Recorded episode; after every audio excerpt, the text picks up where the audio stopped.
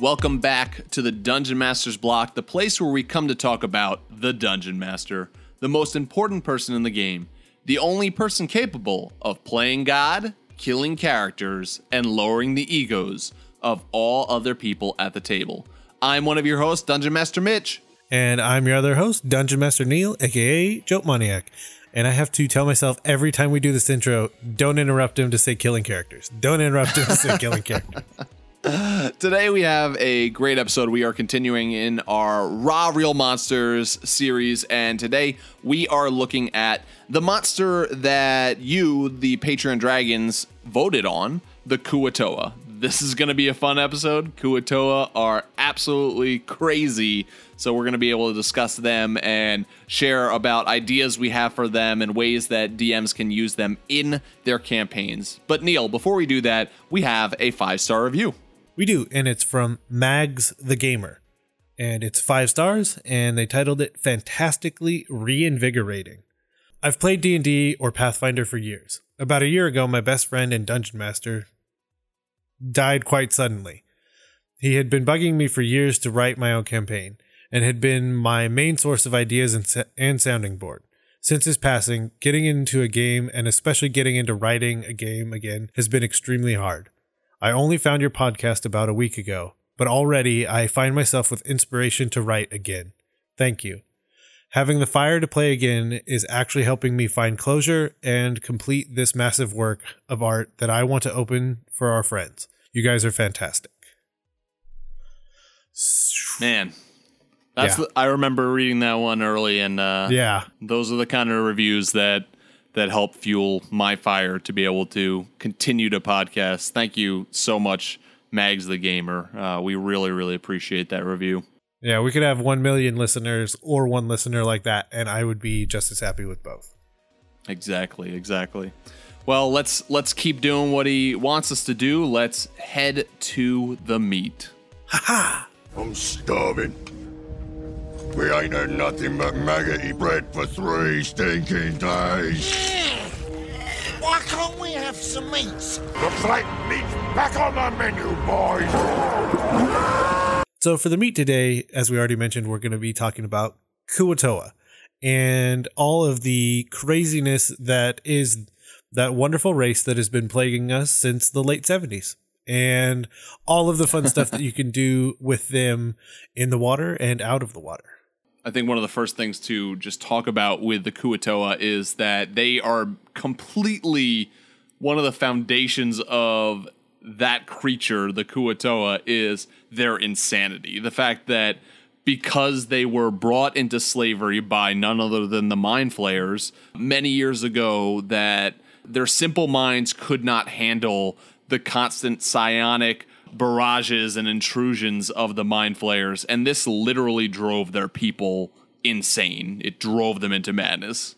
I think this is why they've had the alignment of neutral evil for ever uh since like i said they were included in some modules in the late 70s by gary gygax himself and ever since then every edition from then till now they have been neutral evil and i think that that can definitely present itself as insanity they're going to do bad things but they don't really care who they happen to or how they happen it's just fun Well, to me, that usually harkens to chaotic evil, but there's another aspect of them that adds in some lawfulness to their society. We'll, we'll talk about that later on because it, it comes from their madness itself. But to me, like, I love the fact that they were slaves to the mind flayers and were driven mad to the point that not just the people, the Kuo-toa themselves that were in slavery to the mind flayers, but like it carried on into future generations. That's how broken their minds were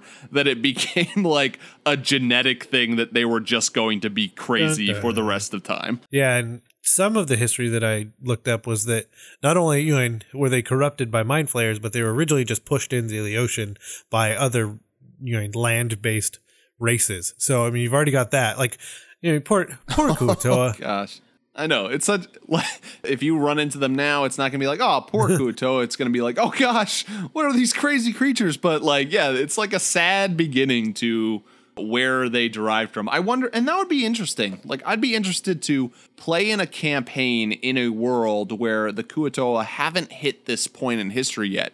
Like, maybe they were like a peaceful people before. Maybe that they weren't evil. Maybe they weren't people like this. It wasn't even just the fact that they weren't crazy, but they weren't evil. Maybe they were good. Maybe they wanted to do good. Maybe they just wanted to be left alone. And that even makes it more of a sad origin. Poor, poor Kuo-toa. Well, the other thing was that so when I mentioned it, they're being driven down. That was kind of the original, and now I feel like they have more of somewhat of like a Lovecraftian feel to them. I mean, the deep ones and all these crazy things with even crazier things that they harken back to. Yes. One of the things that I really like about the Kuo-toa that is an actual attribute of them is that they have the attribute otherworldly perception, which says that the Kuo-toa can sense the presence of any creature within 30 feet of it that is invisible or on the ethereal plane it can pinpoint such a creature that is moving. I like this because to me, I, I imagine that this is a byproduct, like a positive byproduct of their insanity. That they, they've developed such a paranoia, such a sense of being able to figure out that something is wrong, something is different, something is otherworldly near them that it doesn't say that they can see something that's invisible or see something that's on the ethereal plane. It says that they can know that it's there. They can pinpoint where it is at. So it's basically, to me, I, I imagine it's not sight. It's based on other forms of perception, but that still is an amazing feature for an entire race to be able to have a lot of kind of vision based things again through every edition and the one that they have term you know, have a term for is keen sight. I know they have in fifth edition where they have advantage on all wisdom perception checks. Um, so just yeah, like this general ability to see more than other creatures would typically see. They also have giant fish eyes, so it might just be that. Who knows? I think when you're using a Kuo-toa as a DM, if you're using them in combat, you want to take this driven into madness attribute and you want to have it reflected in the combat of these creatures. It's not to say that these creatures can't be smart about using tactics that make it difficult for your PCs to prevail in combat, but I don't know if I would make every aspect of them in combat makes sense. I think that I would go for the fact that they would do things that is just ludicrous and crazy and would possibly just throw your PCs off because they wouldn't understand what their goal is in all of their actions. Yeah, if you check out the Dungeons and Dragons wiki, the and I don't know where all this information comes from, so it could be totally made up but it sounds good, so it's probably right. Just the crazy tactics that they use during combat, like having slippery skin, somehow working together to have lightning, again, having that extra sensory sight, and then also working together, which I think is another really important aspect of both the craziness and just Kuo-toa in general. It's I would think it rare to find just one. They get to be crazy together and then attack you.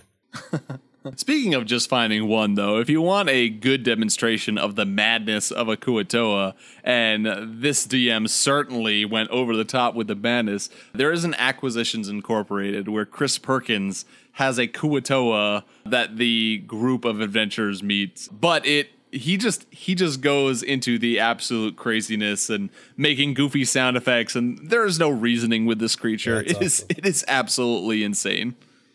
So some of that insanity, like I had mentioned earlier, comes from more of this approach that they're like the deep ones from H.P. Lovecraft, and that is insanity abounds when whenever you mention the word Lovecraft, and so they're actually tied back to Dagon, one of the deities from H.P. Lovecraft.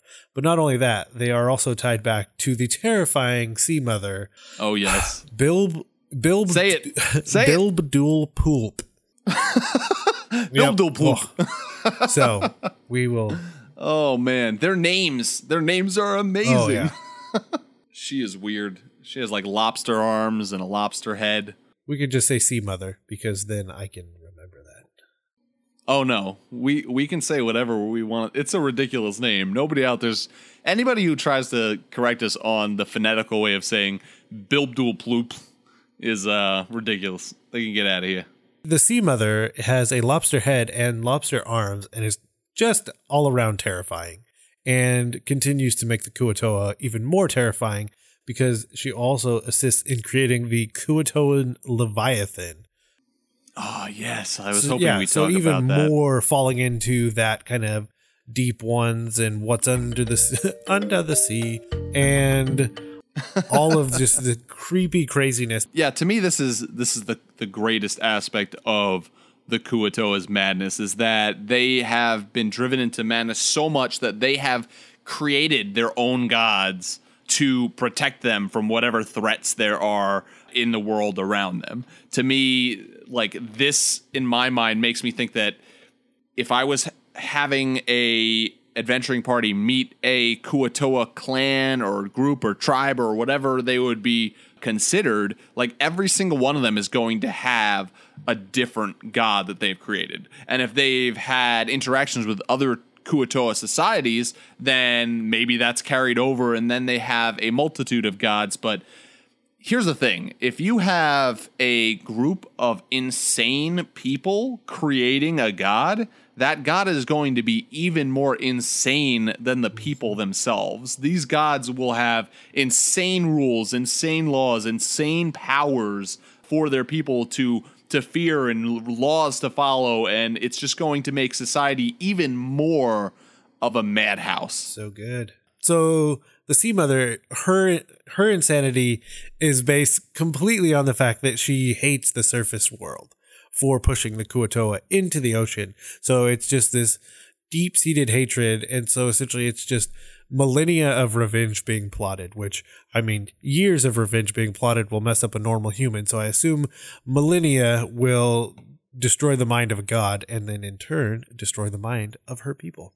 Do we want to talk about all the Kuo-toa class system? Yes, absolutely. So, as far as the ruling society of Kuo-toas, they are ruled by an archpriest. That's uh, the 5e Monster Manual tells us they're ruled by an archpriest and that their enforcers are called the monitors. Uh, in Kuo-toa society, whips are what are known as the warriors in Kuo-toa society, which to me, Neil, I don't know if like you get that same impression, but by the fact that they're called whips, I imagine that this is almost like a whip as far as their own people, that they they belittle their own people and whip the lower Kuo-toa into submission and into doing the work of the working class, and the warriors kind of lead by strength.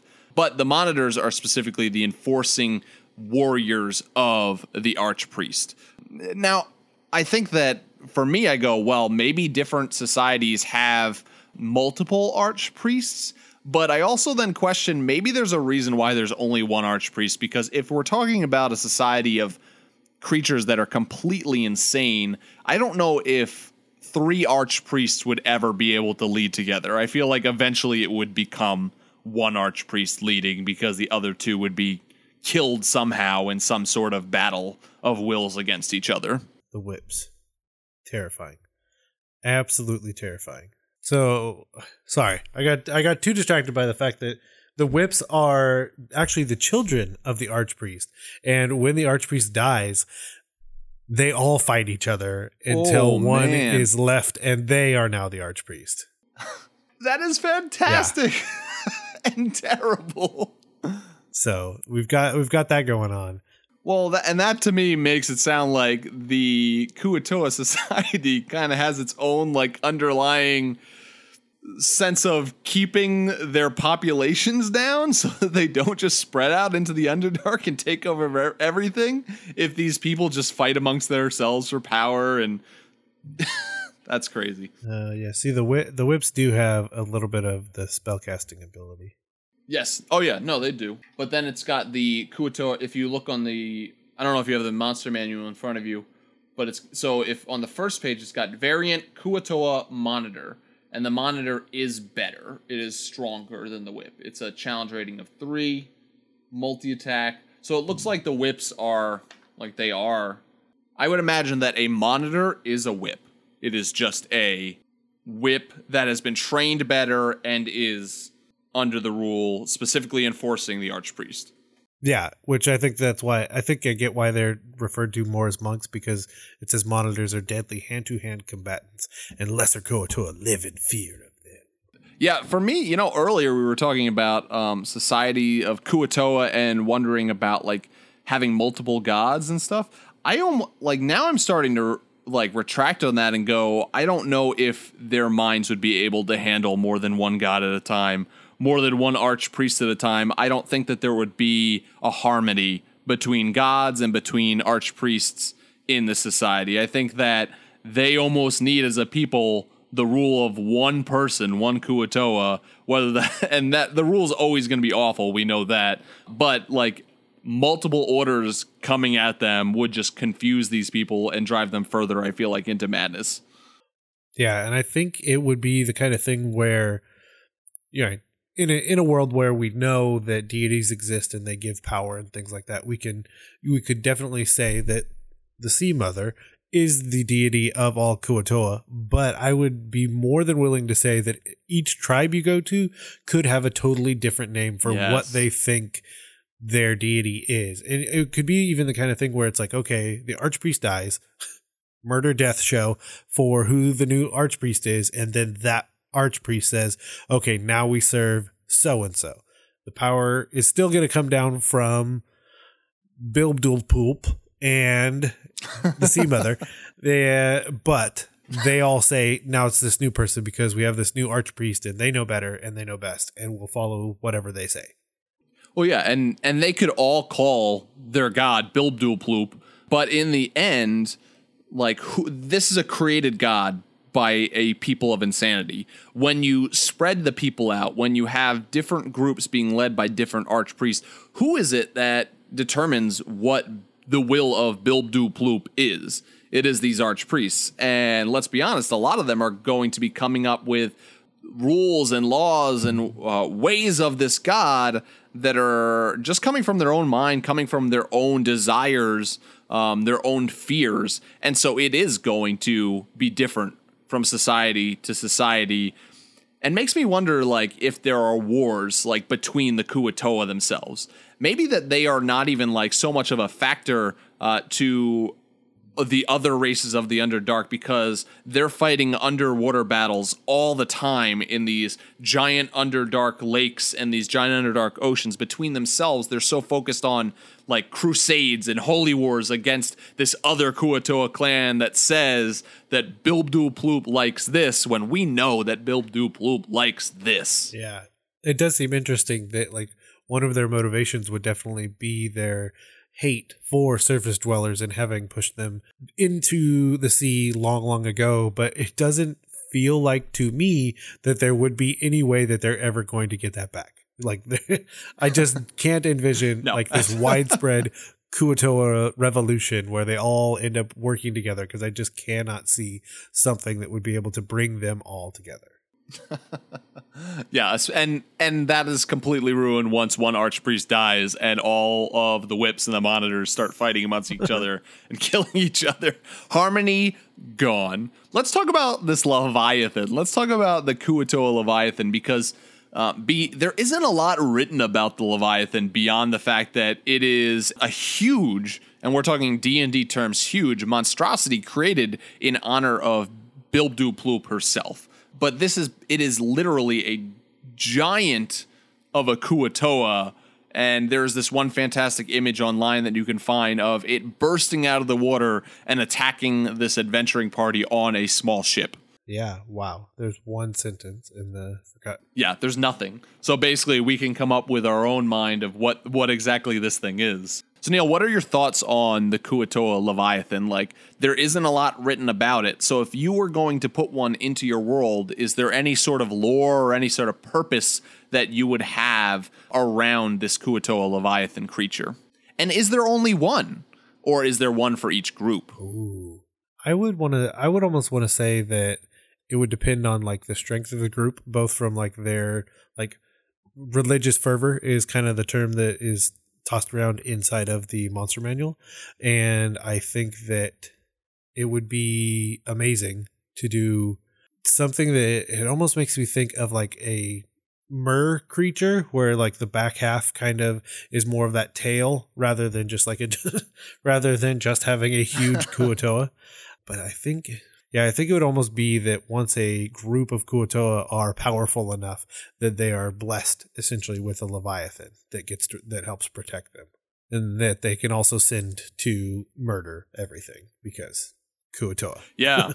I like it even being in that sense of this is a creature that maybe dwells under the city of the Kuo-toa that it like it lives amongst. And on a day-to-day basis it's you know their people are sending it food which in my mind would be a Kuo-toa every single day.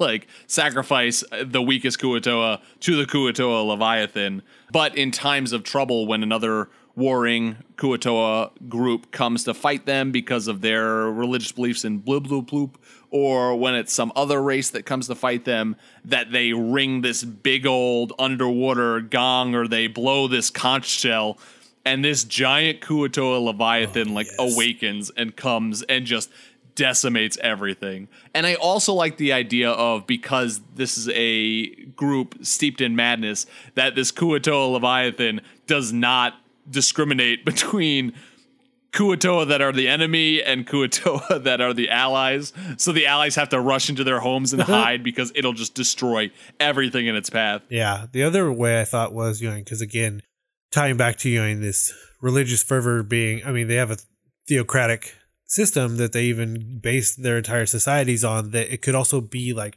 in their time of troubles that they do this specialized Kuo-toa Leviathan ritual and the archpriest Mm. transforms into that Leviathan.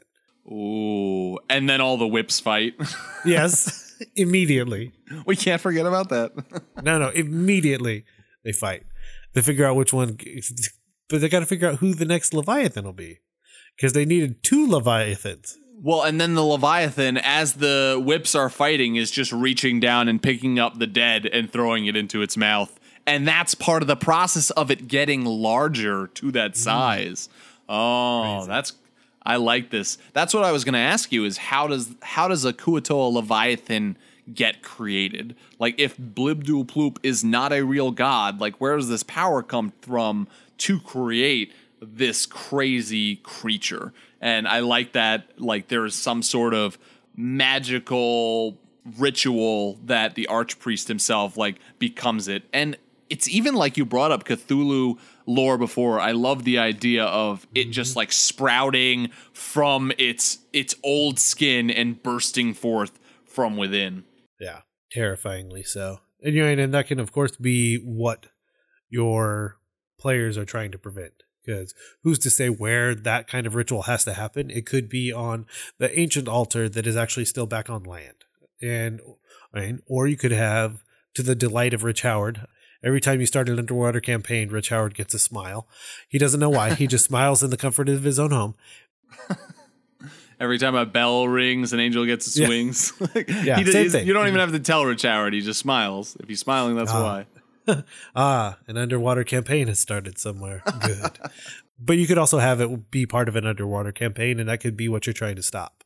And I think it'd be really interesting to essentially have to sneak in during the heat of battle between these rival Kuo-toa clans just to stop the ritual that will cause more havoc than the battle itself. Neil, I want to I want to wrap up our discussion on the Kuo-toa by talking about ideas about them living in the Underdark itself and what their civilizations look like because we don't get a lot of description of their civilizations from the 5e monster manual or from anything that I was able to find on the internet of what does their where do they live? What does their environment look like? So I'd like for us to talk about kind of to, to brainstorm like if we were going to make Kuo-toa society in our own games, what would it look like? Where would you put them? Like we know that they live in the Underdark and we know that they're fish people, so they have to be around water. But beyond that, what does this look like?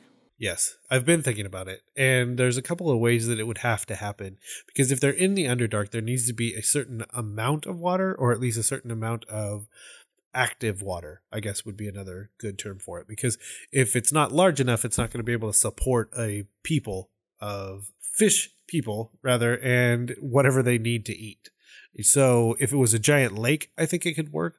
The other thing I thought of was what if wherever they are in the Underdark is close enough to access to the ocean? So Mm. that they could still kind of come out and then you could justify this is where they live, but they can go out into the ocean and get whatever they need to survive that way. And maybe even raid beaches where surface dwellers live. Mm-hmm. Definitely, because it's another interesting thing. Know, we always think about how the Underdark connects in these deep caverns that dwarves have built, and these like just random cave in the woods, and eventually ends up in the Underdark. But like the ocean goes way down. Last time I checked, and it's another could be another easy access point into the Underdark. So I think that would be where I would want to have them, and you could definitely have some interesting mechanics by doing that because it's like, oh yeah, well we're gonna break this wall, and the ocean's gonna come in. Mm.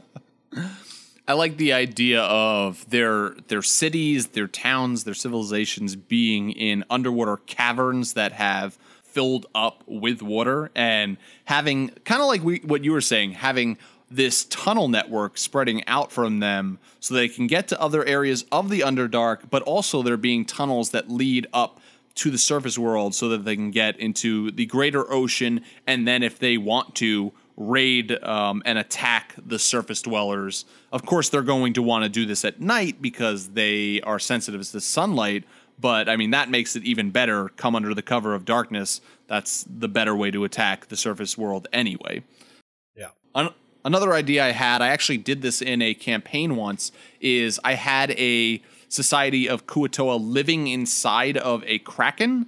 So what would happen Oh, is the adventurers got swallowed by this kraken, and inside there was like this is I'm talking about take the regular D and D kraken and times it by ten, like that's the size of this Oh, yeah. thing. And so they got inside of this thing and they find shipwreck after shipwreck after shipwreck. And these Kuo-toa who lived inside, they would capture whatever people got eaten by this kraken. And they the god that they worshipped was actually the back throat hole of the kraken. And so they would sacrifice the people into the throat and it was fantastic. Uh. It was a it was a great, great time, and it ended with the adventurers bursting out of the kraken and figuring out that it was the throat hole and having to fight all these Kuo-toa. But it was a bloodthirsty society that just was like, oh, the god, the god summons these creatures to be his food. We have to feed this god of ours. Oh wow, so good, crazy, crazy Kuo-toa. and that's a that's the thing is like you can always have whatever kind of setup you want with them because you can always have that basis of like a broken mind and the assumption that this is the thing we do because this is the thing we're supposed to do. All of us believe it. We are given power to do it through that belief, and there's nothing that's going to stop us. Well, except your adventuring party. But until then, nothing will stop us. So that's all we have for you today here on the Dungeon Masters block. We hope you enjoyed our discussion of Kuo-toa and the ever difficult to say Bilbdul Pulp and the the joy that was that experience and whatever outtakes we produced because of it. But if you wanted to give us an email and talk about the crazy ways you've used Kuo-toa in your game, you can always head over and email us at dungeonmasterblock at gmail.com. And if you want to give us a review on iTunes, you can always do that, and we will read all the five star reviews that we get on a later episode. And we're also kind of running out, so you should totally do that and then get us over 300. And then when you do, we're going to dress like characters from 300 and talk about it. on our podcast. Yep. Trust us, we will. Yep. Anyway. Purely audio medium. You can follow us on Twitter at DMS underscore block. That's at DMs block. And you can like our Facebook page. Both of those places have updates about the show and all around D&D goodness. We have a Patreon member shout out of the week. And this week's Patreon member shout out goes to Nicholas Borden. Yeah. Thank you so much, Nicholas Borden. Nicholas is a silver dragon. So, Nicholas, enjoy those bonus podcasts. Watch out. enjoy the uh, monster a week that I've been putting out. Uh, enjoy watching DM workshops. We hope that you enjoy everything that we're putting out for you as Patreon dragons. Definitely. And as always, the Dungeon Masters block is a proud member of the Block Party Podcast Network, where you can go over and check out our other shows like the GM Showcase, Geek Wars, We're So Bad at Adventuring, and more. And that's it for the Dungeon Masters block, the place where we focus on the Dungeon Master, the most important person in the game, the only person capable of playing God Killing characters. and lowering the ego of all the people at the table. I'm Dungeon Master Neil. Good night and good luck.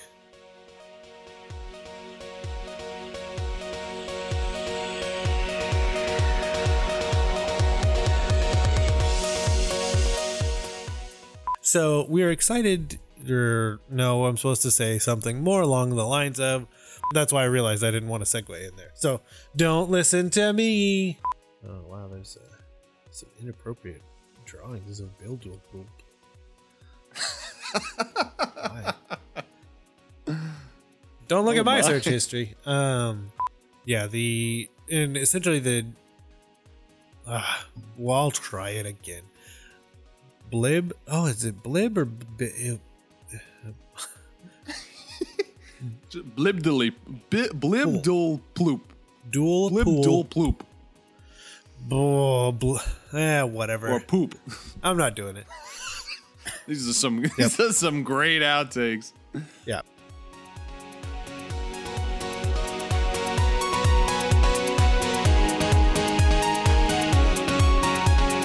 Goodbye.